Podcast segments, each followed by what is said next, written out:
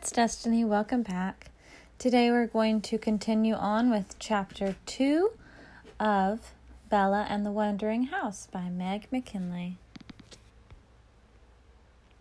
Granddad licked Vanilla Slice from his fingers and nodded. Are you sure that it wasn't just the bricks moving in the path? Paving can do that sometimes. Bella shook her head, and she told him about the tree. Granddad frowned and leaned back in his chair. Hmm. Well, that's no good. A girl needs a tree in her window. Bella popped the last bite of donut into her mouth and chewed slowly. I wonder what would cause a thing, cause such a thing, Granddad said as he looked around his tiny yard, as if the answer might be hidden there somewhere. The thought made Bella smile. She couldn't imagine finding anything out there, from the front, Granddad's place looked exactly like the other little things, or little houses around it, but the backyard was a different story altogether. Instead of a tiny garden that was tidy with bright flowers and little statues, perhaps a bird bath or a small pond, he had piles of wood and boxes that were overflowing with metal pipes and old machine parts odds and ends of all shapes and sizes that he had salvaged from here and there. Mom and Dad were always offering to help clean up, to, quote, get rid of some of the old junk, but Granddad said that he didn't want to throw anything out. You never know when something might come in handy. He was right, too. He was always using little bits and pieces for his projects. Last week, he had been working on a periscope. It was a long tube with funny bends and mirrors inside. He said that it helps you see around corners, or at least it would once he got the mirrors in the right spot. When Bella looked inside, all she saw was a daddy longlegs spidering its way up the tube. Granddad followed Bella's gaze to the workbench.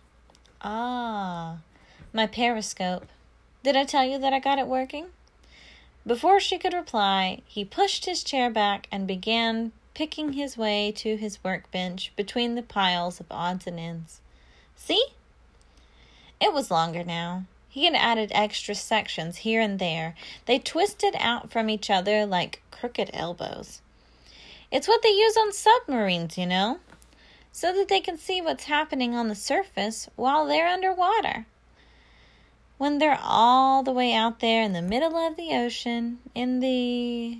He trailed off with a heavy sigh, staring over Bella's shoulder. Even without turning, she knew what he was looking at. On the wall, just inside, was a framed photo of his old boat. Of the three, them, of the three of them, him, Bella, and Grandma, standing there on the deck, waving. They used to go out sailing all the time, but after Grandma Dad, Grandma died, Granddad said it was just too hard without her. And when he moved to his squeezy little house, he had nowhere to keep that boat anyway. He was getting older, he said. It was time to let it go. Bella didn't think that he had really let it go, even though he didn't stare at the photo as much as he used to, she still knew he missed it. He missed those old days. You didn't love something or someone that much and not miss them once they were gone.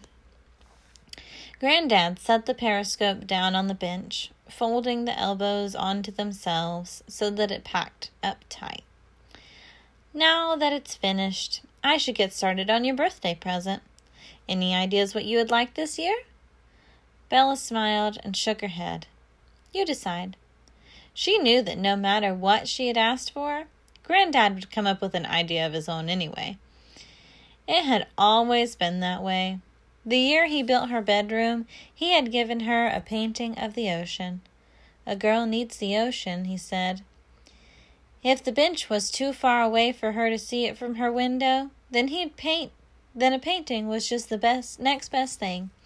The next year he gave her a ship's anchor, that was crusted with salt and tiny shells, and another time it was a captain's hat with gold piping around the brim.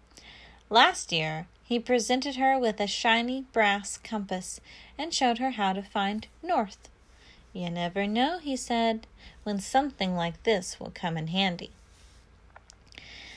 Bella couldn't imagine how that might be true, but she loved Granddad's presents all the same. Just having them in her room made her feel like she had a piece of she had a piece of him with her all the time. Are you sure? Granddad said, now looking down at her. Bella nodded. Surprised me. There was a knock at the door, and a voice called out, Hello? Your mum, said Granddad. You had better get going before you're late, late, late. He grinned, making a show of looking at his watch and waving his hands about like a person or a white rabbit that was in a great hurry. Then something came over his face. He strode across to where Bella had left her bag. He unzipped it and began stuffing something inside. You should borrow this. Bella raised her eyebrows. Your periscope? But why? Granddad shrugged. You never know when something like that will come in handy. He lowered his voice as Mum came down the hall and said, And listen, what you told me before about the house? It does sound strange. A little strangeness can be a good thing, but still, you should keep an eye on it. All right, that's the end of chapter two. I will continue on with chapter three tomorrow. I hope you have a great day. Thanks for listening. Bye. Hi, I just wanted to let you know that I created a Gmail account so that you could send me emails. I would love to hear where you're listening from anything that you would like to tell me. I'm open to, to reading your emails about it. And also, if you have any book recommendations, I would love to hear them. I'm going to let you know what it is right now. Are you ready? It's the title of the podcast Beloved Children's Books at gmail.com. Again, beloved children's books at gmail.com. I hope to hear from you soon.